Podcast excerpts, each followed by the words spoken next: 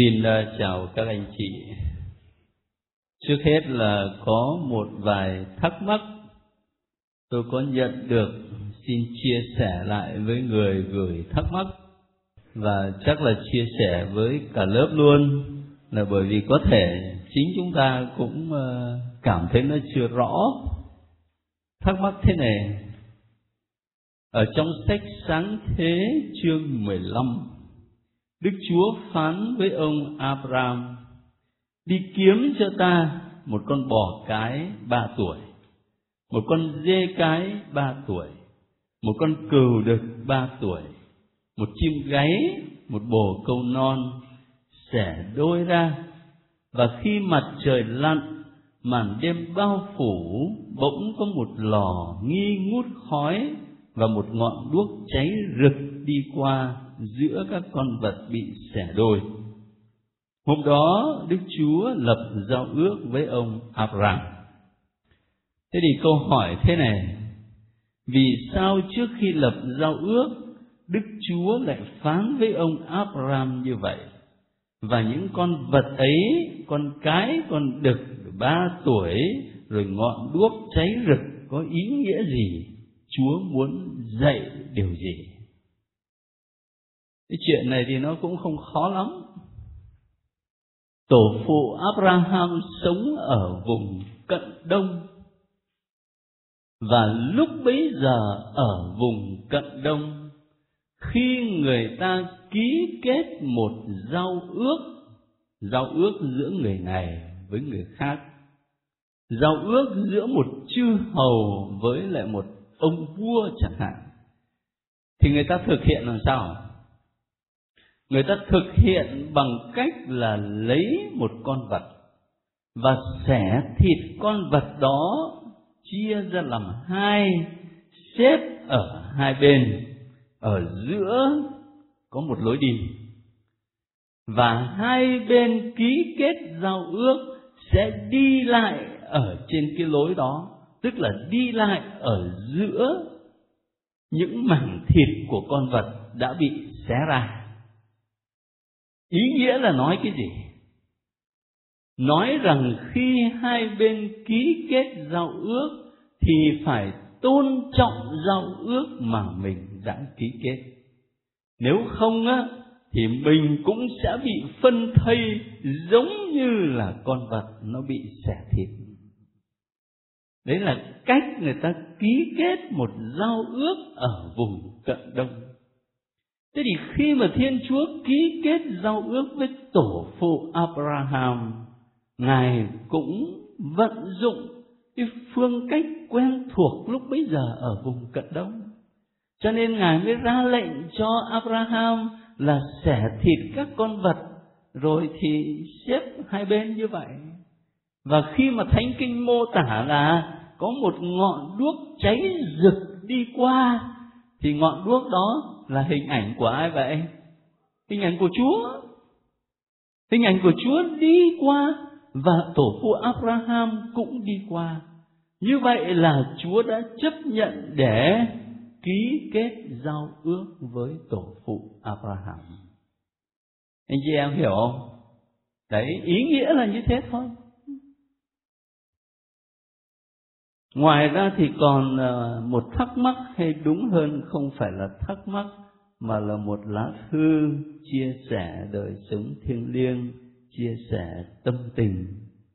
Cái sự xác tín vào tình yêu của chúa và nói đến ích lợi của khóa học này bởi vì giúp cho mình khám phá tình yêu của chúa rõ nét hơn và mong ước là sống được cái giao ước yêu thương với chúa một cách tốt đẹp xin à, cảm ơn những chia sẻ rất là chân thành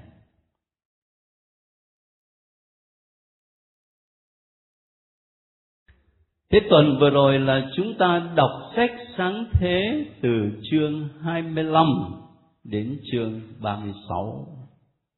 Trước khi đi vào phần này, tôi nhắc lại cho các anh chị nhớ sách sáng thế có hai phần chính. Phần thứ nhất là từ chương 1 đến chương 11. 11 chương đầu đó rất quan trọng và nói đến những vấn đề mà chúng ta lập đi lập lại mấy lần, tức là những vấn đề vượt thời gian, vượt trên lịch sử loài người nói đến nguồn gốc của con người nói đến tội lỗi xâm nhập trần gian và hậu quả mà tội lỗi mang lại. Những vấn đề vượt thời gian. Rồi bắt đầu từ chương 12 trở đi cho đến chương 50 tức là hết sách sáng thế đó, thì ta sẽ nói đến các tổ phụ. Đầu tiên là tổ phụ Abraham. Sau tổ phụ Abraham thì đến Isaac và sau Isaac thì đến Jacob, tức là phần hôm nay mà chúng ta chia sẻ và bây giờ tập trung lại ở đây để có một cái nhìn tổng quát. Thế bây giờ xin các anh chị theo dõi ở trong bảng văn mà tôi đã gửi cho mỗi một người.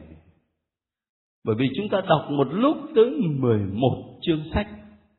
Tôi sợ là các anh chị lại quên hết cho nên trước hết là một cái nhìn tổng quát, nhìn lại xem 11 chương sách đó thì mình đọc về cái gì ở chương 25 từ câu 19 đến câu 26 nói đến việc sinh hạ Esau và Jacob. Ai sinh hạ vậy? Rebecca. Thế phía đàn ông là ai vậy? Isaac. Dạ. Tôi có một cái ghi chú nhỏ ở đây là tên Jacob á. Đó là thể rút vắn của một tên gọi dài hơn là Jacobel có nghĩa trong tiếng Việt Nam đó là xin Thiên Chúa che chở. Ở trong gốc tiếng Hebrew đó mà lúc nào nó kết bằng L là EL đó, thì là chúng ta hiểu có ý nói về Thiên Chúa. Ở đây có nghĩa là xin Thiên Chúa che chở. Cái tên rất là hay. Rồi cũng ở trong chương 25 nhưng mà những câu kế tiếp từ 27 đến 34 đó, thì kể một câu chuyện mà ta đọc nghe có vẻ hơi buồn cười. Đó là cái ông ê rau này, không biết ông ấy tham ăn tham uống thế nào mà ông bán luôn cả quyền trưởng nam cho ông em. Đâm ra cái ông Gia Cóp ông ấy là em thì ông ấy lại được hưởng quyền trưởng nam được có mỗi bát cháo mất cả quyền trưởng nam nhưng mà ngồi ngẫm nghĩ lại thì biết đâu có lắm lúc các anh chị và tôi cũng chỉ vì một cái lợi nhỏ nhoi mà không chừng mất linh hồn.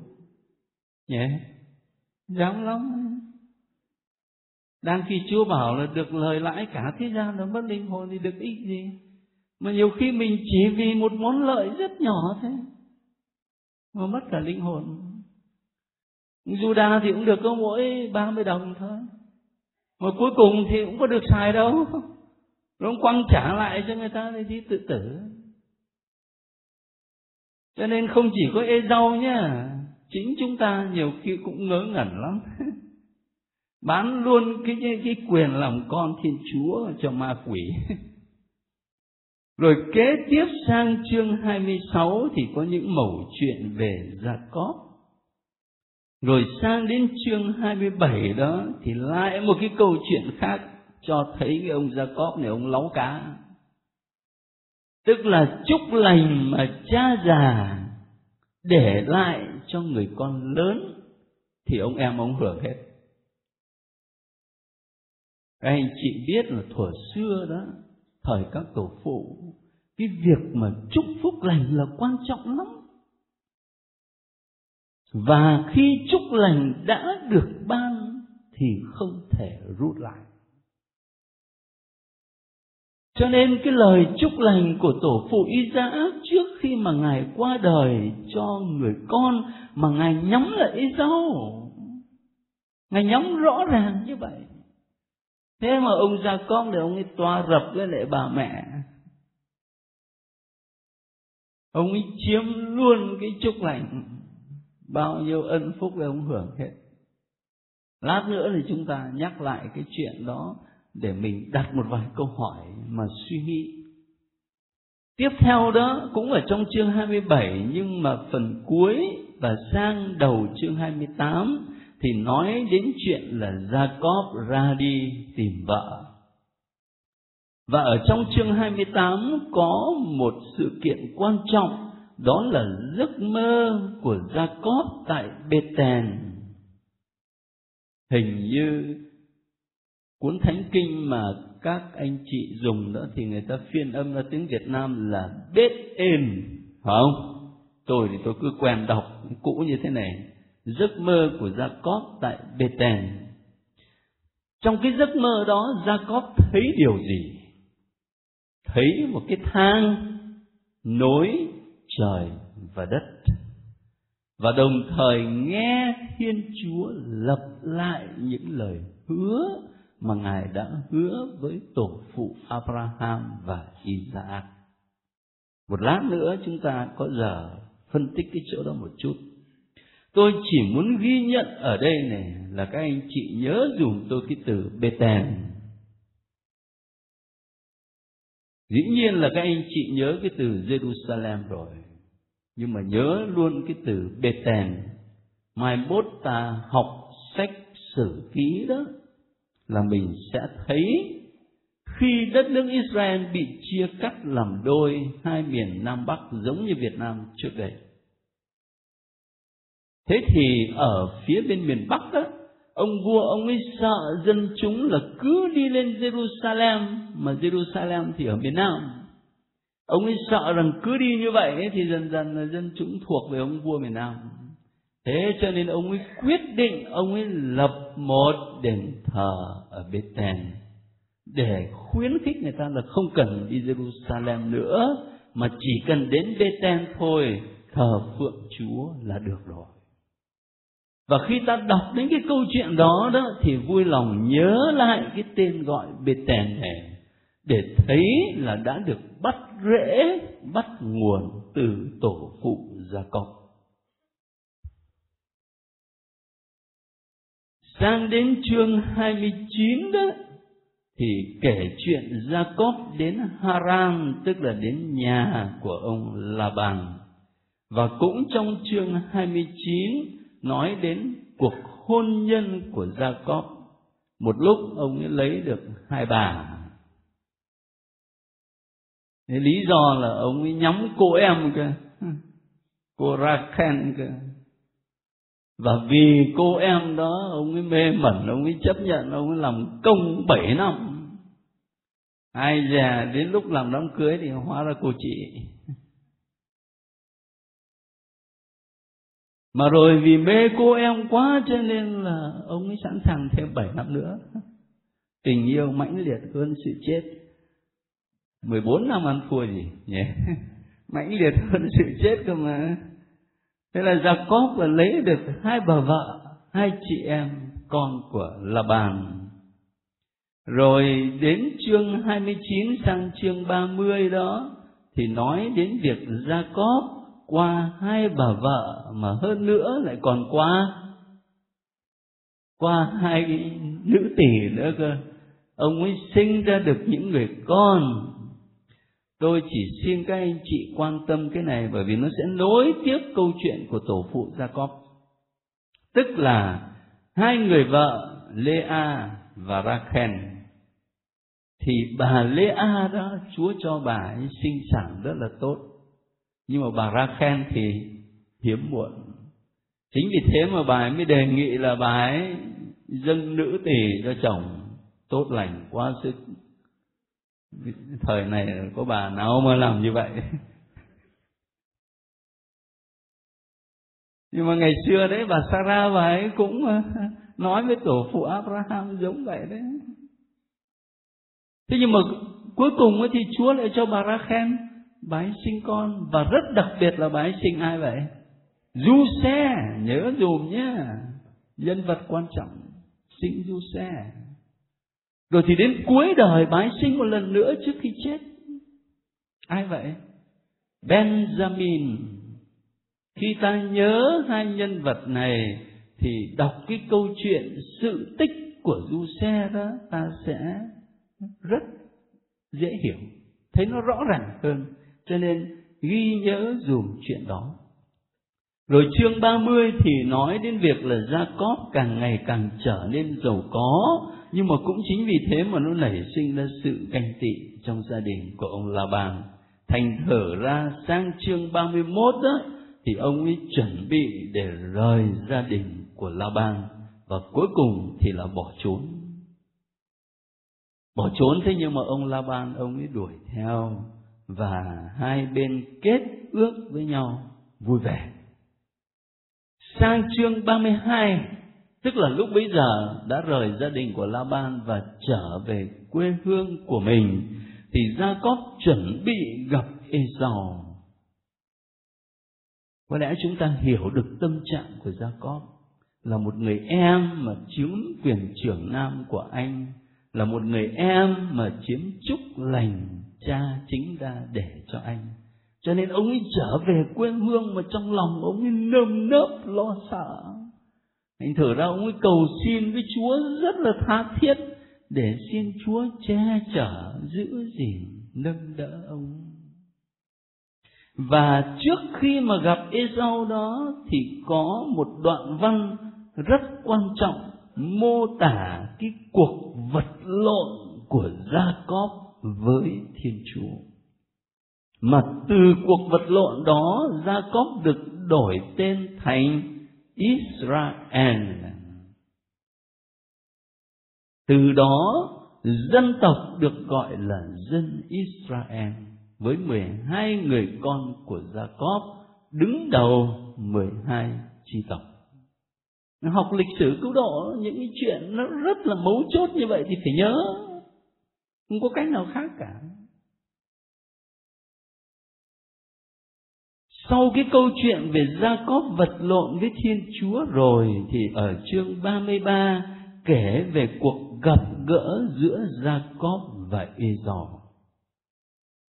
Một cuộc gặp gỡ hết sức tốt đẹp, ngoài sức tưởng tượng của Gia Cóp. Không phải như ông ấy sợ hãi, và chứng tỏ ở đây đó là Chúa chúc lành cho ông ấy. Sang đến chương 34 có một câu chuyện buồn, đó là cô con gái của Jacob tên là Dina bị cưỡng hiếp. Thế nhưng mà từ cái câu chuyện này thì dẫn đến một kết quả làm sao các anh chị còn nhớ không? Cái anh thanh niên đấy mà cưỡng hiếp cô Dina này này, anh ấy có yêu thương cô con gái này thật lòng không? Có đấy, anh ấy muốn cưới làm vợ nói với bố đến gặp gỡ gia đình gia cóp để xin cưới đồng hoàng tử tế. Rồi phía bên gia đình gia cóp thì đưa điều kiện làm sao? Là phải chịu phép cắt bì. Và khi nói đến cắt bì đó thì nhớ lại dùng coi thời tổ phụ Abraham, cắt bì có ý nghĩa gì? Cắt bì là dấu hiệu chứng tỏ rằng người đó thuộc dân của Chúa, phải không? Thế cho nên bây giờ cái gia đình này ta cứ gọi là dân ngoại đi. Bây giờ nhân cái việc kết hôn với lại Dina này, họ chấp nhận chịu phép cắt bỉ. Họ gia nhập dân của Chúa. Câu chuyện xem ra có vẻ nhỏ đấy nhưng mà nếu mình có giờ đấy mình suy nghĩ cũng có thể nói đến chuyện hôn nhân khác đạo ngày hôm nay đấy. có điều là khi mình sống hôn nhân khác đạo đó, mình có ý thức, ý trách nhiệm của mình là phải truyền giáo cho người bạn đời của mình không? Làm chứng về chúa cho người bạn đời của mình, cho con cái của mình không? Hay là mình sống hôn nhân khác đạo rồi cuối cùng rồi mình cũng mất luôn? Đấy là điều quan trọng. Và chương 35 nói đến cuối đời của tổ phụ Gia Cóp rồi sang chương 36 thì là gia phả của ê giàu Thế trước hết tôi muốn các anh chị có một cái nhìn tổng quát. Những điểm mà tôi cứ thứ tự gợi ra thế này có thể nó không giống những cái đề mục ở trong cuốn thánh kinh của các anh chị đâu bởi vì những đề mục ở trong sách thánh kinh đó, thì mỗi một câu chuyện nhỏ đều có một đề mục, cho nên rất là nhiều còn ở đây là tôi tóm lại, đâu là những điểm chính yếu nhất trong 11 chương về tổ phụ Gia Cóp mà chúng ta đọc trong tuần vừa rồi để mình dễ nắm bắt. Thế bây giờ, có một vài điểm mà tôi nghĩ ta nên quan tâm khi đọc 11 chương này về cuộc đời của tổ phụ Gia Cóp. Trước hết là cái sự kiện Gia Cóp được Thiên Chúa tuyển chọn. Trong gia đình có hai người con là Esau và gia Jacob. Esau là anh, là người có quyền trưởng nam. Vậy mà ông em là gia Jacob lại chiếm quyền trưởng nam của anh. Cho dù mình có thể kết án là ông ấy rau này ông ấy đói quá rồi ông không còn ý thức được đâu là chuyện quan trọng nữa. Nhưng mà về phía gia cóp đó, thì cũng cho thấy là một anh chàng rất là mưu mô. Nấu cá, lợi dụng cái lúc như vậy để bắt tí người ta chứ còn giá mà một người đàng hoàng ra thì cũng đâu đến nỗi mà lấy bắt cháu để đòi anh chuộc cả quyền trưởng nam như vậy. Nói về mặt nhân bản xem ra là gia cóp không tốt lắm, không tốt lắm. Rồi lại thêm một câu chuyện nữa mà lúc nãy chúng ta nói, đó là gia cóp âm mưu để chiếm chúc lành của cha mà khi ta mở chương 27 ra cho nó chi tiết đó, thì mình thấy rõ ràng là một cái âm mưu không chạy tội đi đâu được.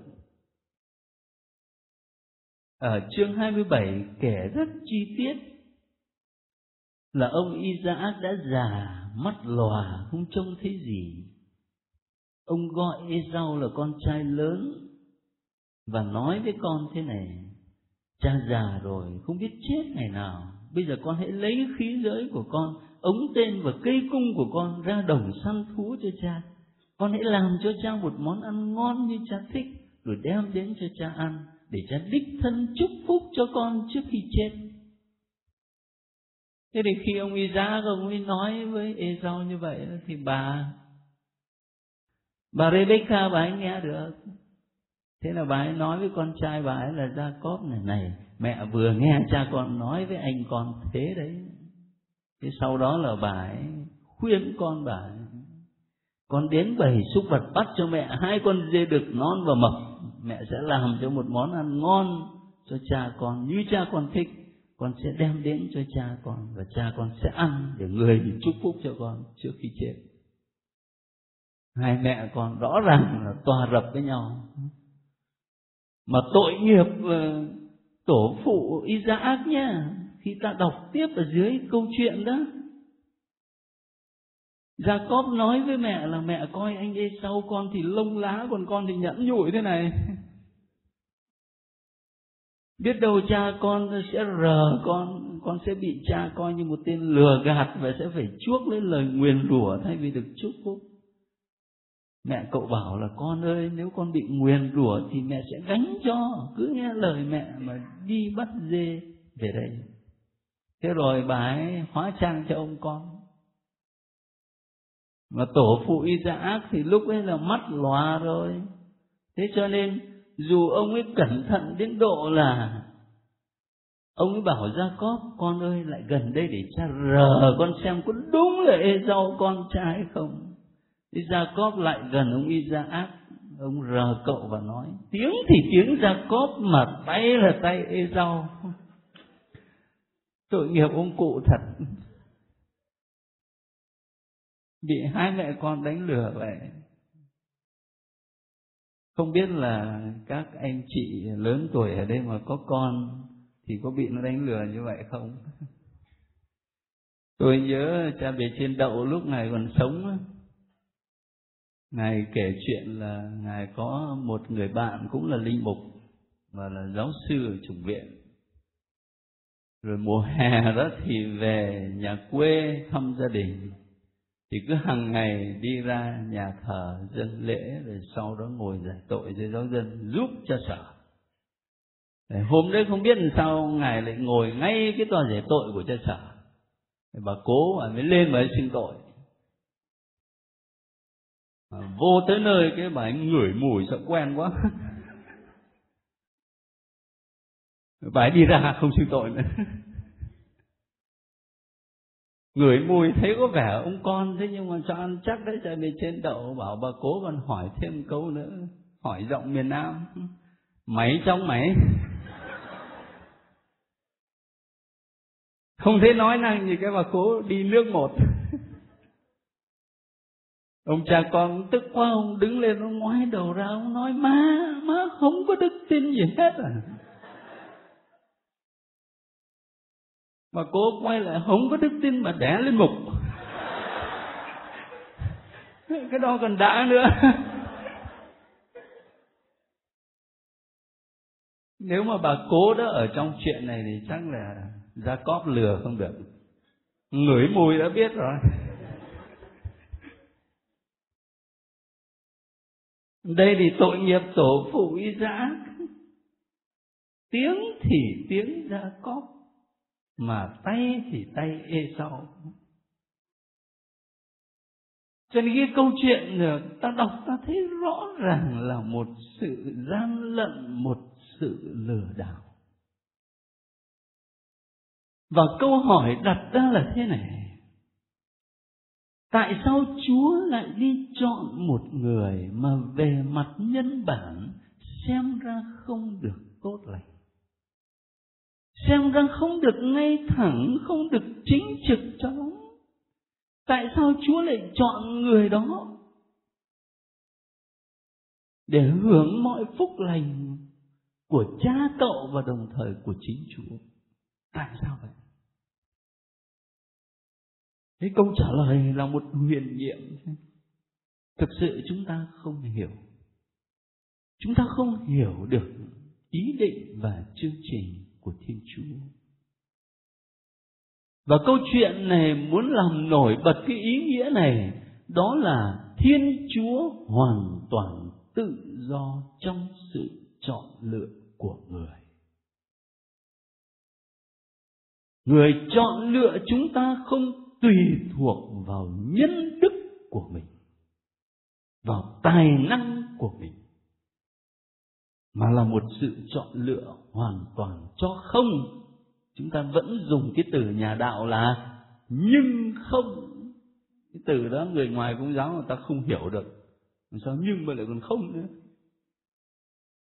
Nhưng mà nghĩa chính của nó là cho không giống như trong một cái bài hát nào đó l'amour c'est pour rien tu ne peux pas le vendre. L'amour c'est pour rien tu ne peux l'acheter tình cho không biếu không?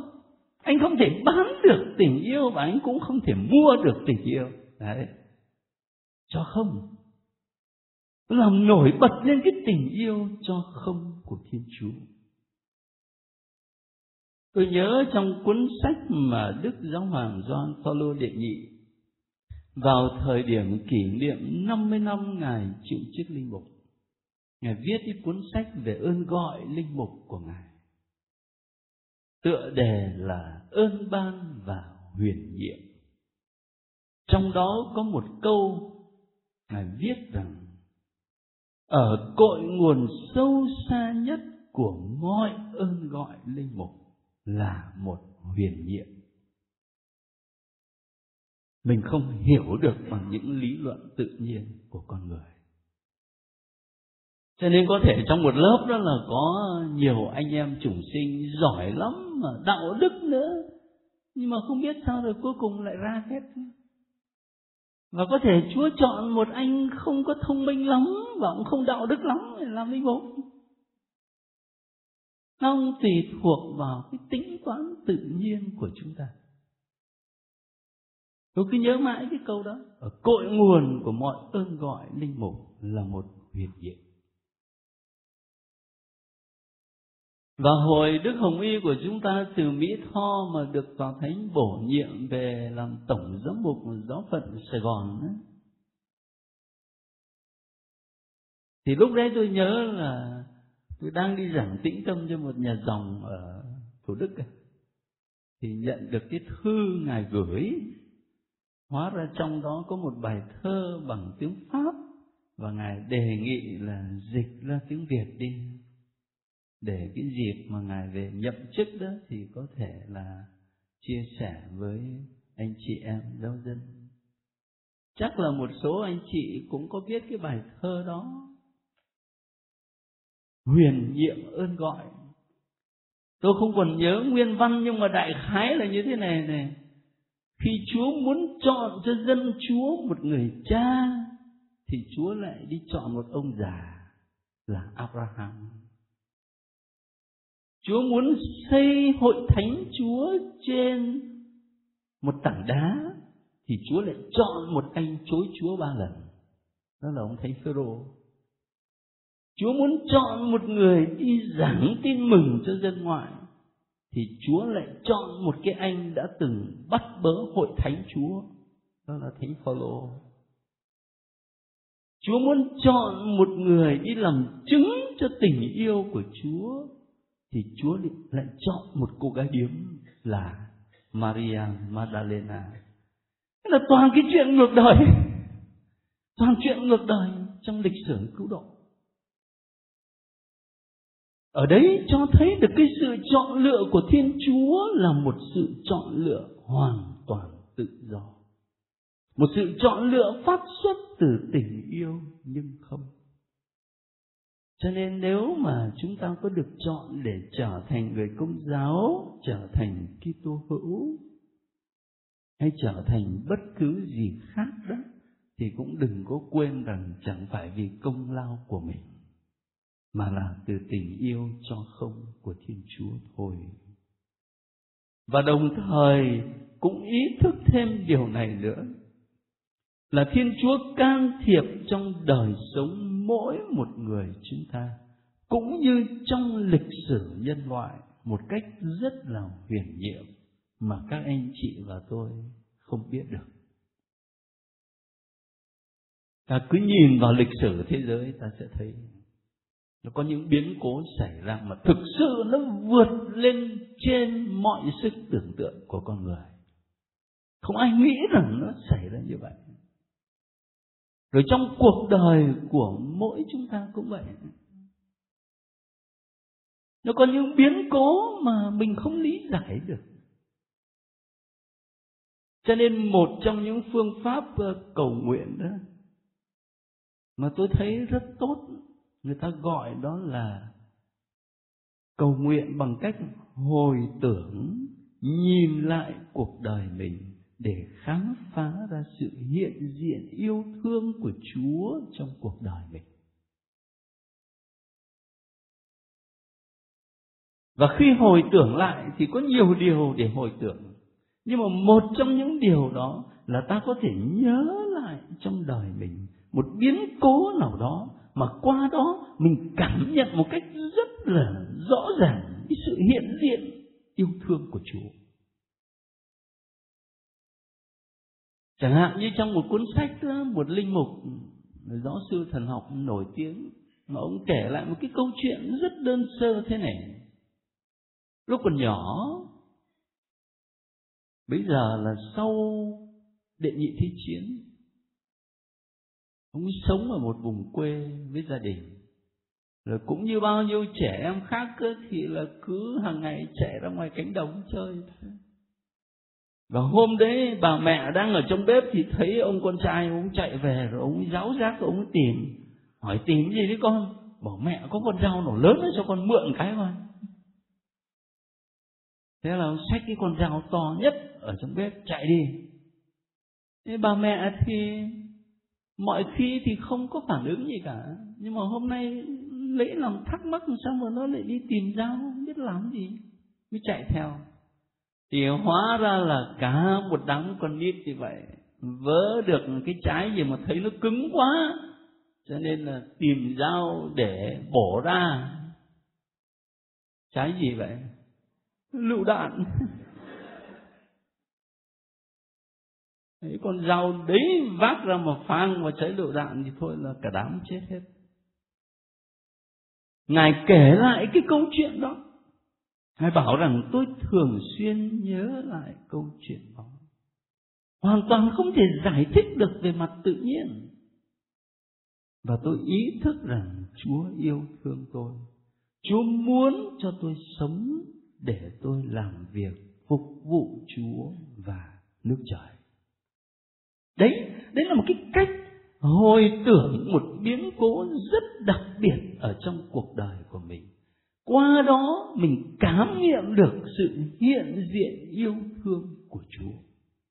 Không có nói lý thuyết mà là cảm nghiệm. Cảm nghiệm bằng trái tim, cảm nghiệm bằng cuộc sống, cái sự hiện diện yêu thương của chúa trong cuộc đời của mình. Và khi mà mình xác tín là cuộc đời của mình ở trong sự quan phòng yêu thương của chúa thì cảm thấy bình an lắm. Cảm thấy mừng vui, cảm thấy phấn khởi. Bởi vì mình biết là chúa yêu thương mình, cho nên trong mọi sự mình tin tưởng mình phó thác ở nơi chúa. Đấy cái bài học mà tôi muốn chia sẻ với các anh chị ở trong cái câu chuyện đứng về mặt nhân loại, xem đang có vẻ khó chấp nhận. Đó là một người như Jacob, mưu mô, lấu cá, tính toán mà lại được Chúa chọn. Qua đó ta có thể suy nghĩ về đời sống của mình, về ơn gọi Kitô hữu của mình. Một điểm lớn thứ hai, tôi xin các anh chị quan tâm đó là hành trình đức tin của gia cọp và khi nhìn vào hành trình đức tin của gia cóp thì cũng là dịp để nhìn lại hành trình đức tin của chính chúng ta. Khi ta nhìn vào hành trình đức tin của tổ phụ gia cóp ta sẽ thấy cái hành trình đó khởi đi từ Beten lúc nãy nói rồi.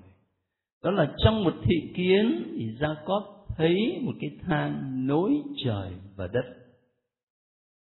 Ở đây có ai nhớ trong tin mừng nào mà Chúa Giêsu nhắc đến cái hình ảnh, cái thang nối trời và đất? Coi có ai nhớ không? Tin mừng do an chương thứ nhất, câu 51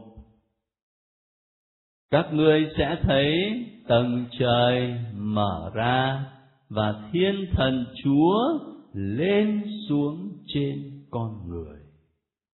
Chúa giêsu chính là cái thang nối trời và đất. Gioan chương 1 câu 51 và trong thị kiến mà gia cóp thấy cái thang đó thì đồng thời ông nghe nhắc lại những lời hứa đã được ban cho tổ phụ Abraham. Hành trình đức tin của tổ phụ gia cóp khởi đi từ đó, từ Bethel. Rồi sau đó ông lên đường bước vào một hành trình với rất nhiều thử thách mà chúng ta đọc thấy ở trong 11 chương nói về cuộc đời của Ngài rồi một cái ghi nhận kế tiếp đó đó là vật lộn với thiên chúa ở Peniel và sau cái biến cố này thì Jacob trở thành một con người khác. Ông ấy mang một cái tên mới là Israel. Ở trong các lớp thánh kinh tôi cũng hay nhắc á, là khi thiên chúa ban cho ai một tên mới thì đồng thời, làm sao? Là một con người mới và là một sứ mạng mới. Một con người mới và lãnh nhận một sứ mạng mới. Tổ phụ abraham có được đổi tên không? Có đấy. Tên hồi trước là abraham, rồi sau này mới thành abraham thánh phêrô có được đổi tên. Tên cúng cơm là simon. Rồi thì được đổi thành phêrô, nghĩa là đá. Trao cho một sứ mạng mới. Đức mẹ có được đổi tên không? Thực sự khi mà nói về chuyện đổi tên đức mẹ thì là các anh chị chắc khó mà mà mà mà nhận ra đấy. Tên của đức mẹ là Maria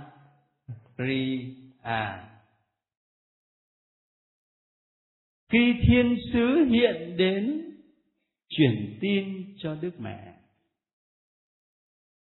Thì thiên sứ nói với đức mẹ làm sao? Chúng ta thường dịch là kính chào Maria, đầy ơn phúc. Cho nên ave tiếng Latin. Ave Maria, plena gracia, đầy ơn phúc kinh kính mừng chúng ta vẫn đọc đấy. Kính mừng Maria đầy ân phúc mình vẫn dịch như thế. Nhưng nếu dịch sát bản văn Hy Lạp đó, thì không phải là như vậy. Mà dịch sát đó thì người ta phải dịch av không phải là kính chào, mà trong tiếng Hy Lạp là vui lên hỡi! Đầy ân phúc. Ở trong tiếng Latin cũng như tiếng Việt, Lena ở đây là tính từ. Mô tả cái ân phúc tràn đầy nơi Đức Mẹ. Nhưng mà ở trong bản văn gốc đó thì hỡi đầy ân phúc. Như vậy đầy ân phúc trở thành một tên gọi cô Maria bây giờ được gọi là Nguyễn Thị đầy ơn phúc. Có tên mới là tên mới và một sứ mạng mới. Những chi tiết đó giúp cho mình thấy một cái ý nghĩa nó khác hơn, ha?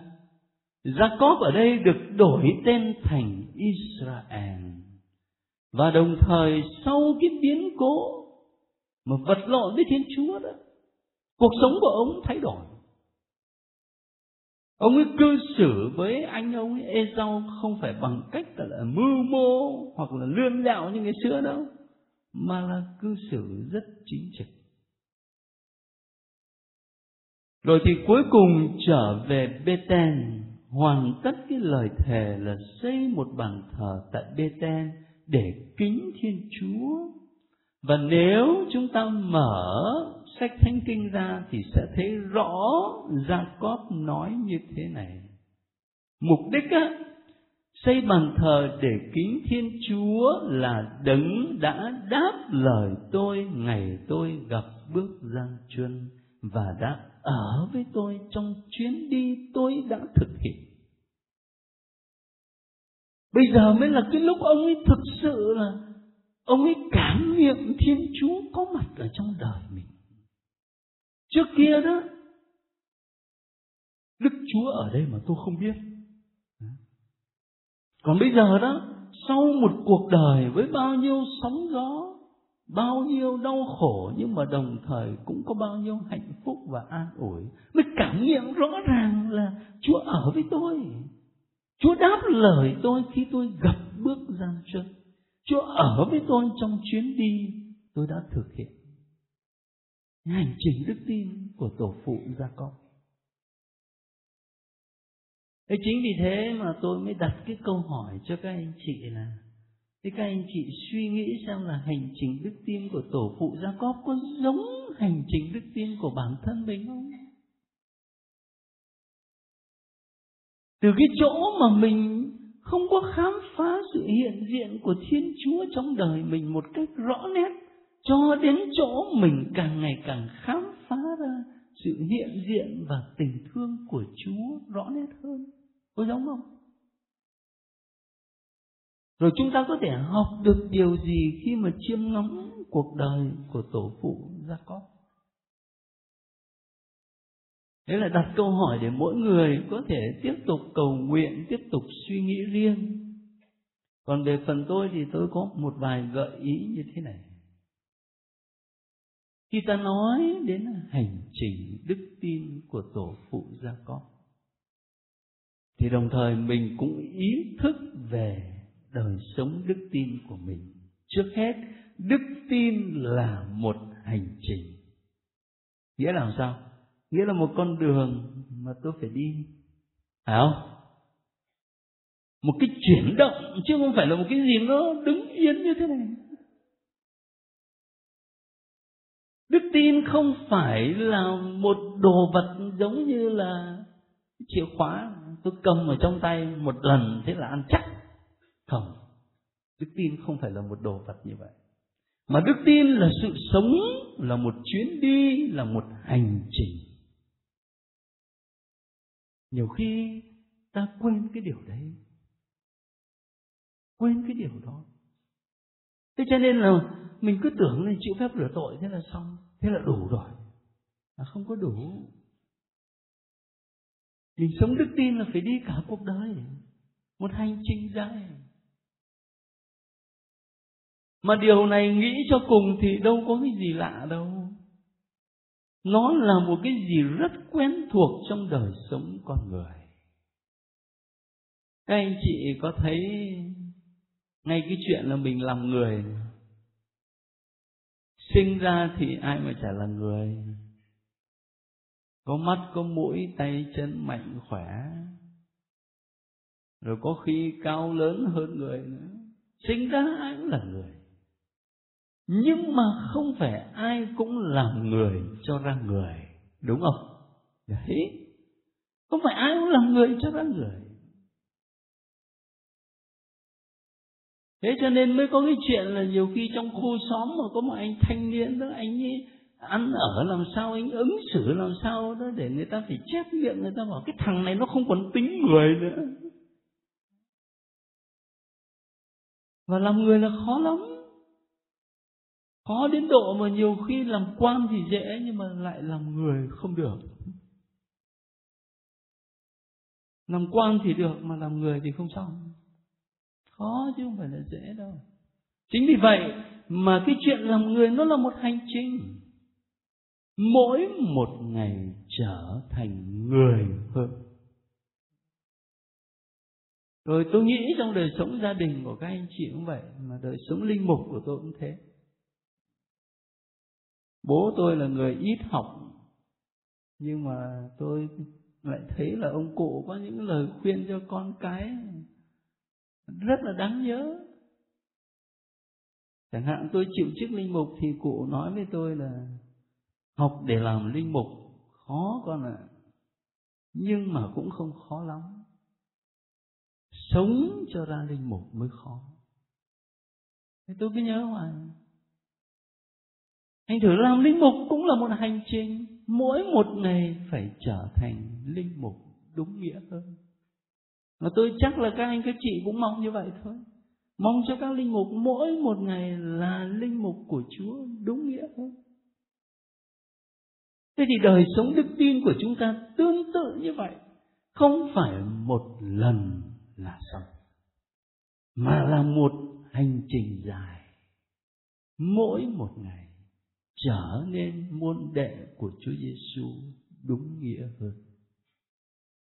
Và vì là một hành trình như vậy, cho nên chắc chúng ta không được quyền thưa với Chúa là lạy Chúa, con sống đạo đức cỡ này là đủ lắm rồi. Lúc nào mình hứng lên mình thưa với Chúa mà thế này là đủ rồi. Không cần đạo đức hơn. Không đủ. Nó là một hành trình rất dài. Cần ý thức điều đó. Thế một điểm thứ hai khi mà đọc câu chuyện đời của tổ phụ Gia Cóp. Đức tin là một cuộc vật lộn chứ không phải là một chuyện dễ dàng. Gia Cóp vật lộn với Chúa. Tiếc quá, còn người ta mà lại vật lộn với Chúa. Nhưng mà thực sự nếu mà ta sống đức tin Kitô giáo cho đến nơi đến chốn thì đó là một cuộc vật lộn với Thiên Chúa. Tôi nhớ ở trong cái cuốn tiểu thuyết, những cánh chim ẩn mình chờ chết, cái cô con gái nào đó mà cô ấy yêu một ông linh mục á. Nhưng mà rồi thì cuối cùng thì kết cục thì cũng chả đi đến đâu. Cô ấy có nói một cái câu thế này đại khái như là khi cô ấy yêu ông linh mục, đó là cô ấy phải vật lộn với chúa. Mà vật lộn với chúa thì dứt khoát là thua. Đại khái một cái câu như vậy. Thế có thể tác giả viết cái cuốn tiểu thuyết dùng cái từ đó là có liên tưởng đến sự kiện này chăng? Nhưng mà nhìn rộng ra đó thì nếu mà ta sống đời sống Kitô hữu cho đến nơi đến chốn, các anh chị sẽ thấy là mình phải thường xuyên vật lộn với Chúa. Cho hỏi các anh chị chứ Chúa Giêsu ở trong vườn Gethsemane khi mà Ngài cầu nguyện với Chúa Cha rằng lạy Cha xin cha cất chén đắng này xa con rồi ngài nói thêm nhưng xin đừng theo ý con mà xin theo ý cha thì cái lúc bây giờ Chúa Giêsu có vật lộn với thánh ý của Thiên Chúa Cha? Vật lộn kịch liệt. Vật lộn đến nỗi mà vã mồ hôi nặng như những hạt máu. Khi chúng ta đối diện với một cơn cám dỗ, một đằng là sức hấp dẫn kinh khủng của cơn cám dỗ và một đằng khác là tiếng lương tâm là lời mời gọi của phúc âm chúng ta có cảm nhận là mình đang phải vật lộn với thánh ý thiên chúa. Thường xuyên như vậy. Nếu mình không cố gắng để chống trả cơn cám dỗ thì mình không cảm nhận được sự vất vả khi phải vật lộn với thánh ý thiên chúa. Cũng giống như bây giờ, tôi lấy một cái xe đạp, tôi đạp và khi mà gió thổi rất mạnh nhưng mà tôi đạp xuôi theo chiều gió thì tôi thấy là mát rượi. Đúng không?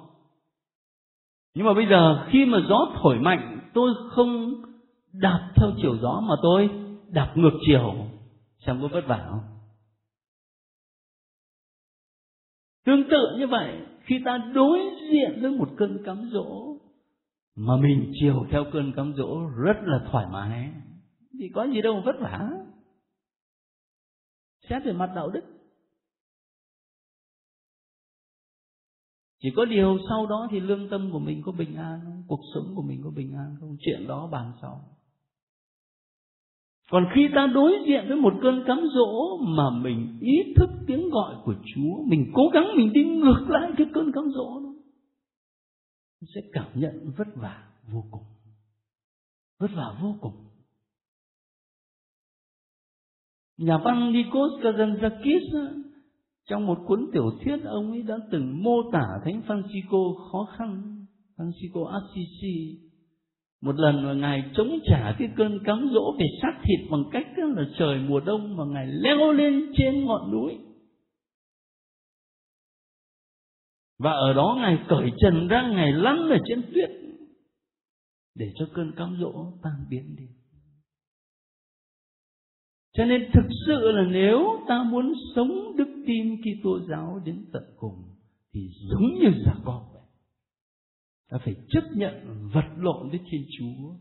Nhưng có điều thế này, sau cuộc vật lộn thì Gia Cóp trở thành con người mới.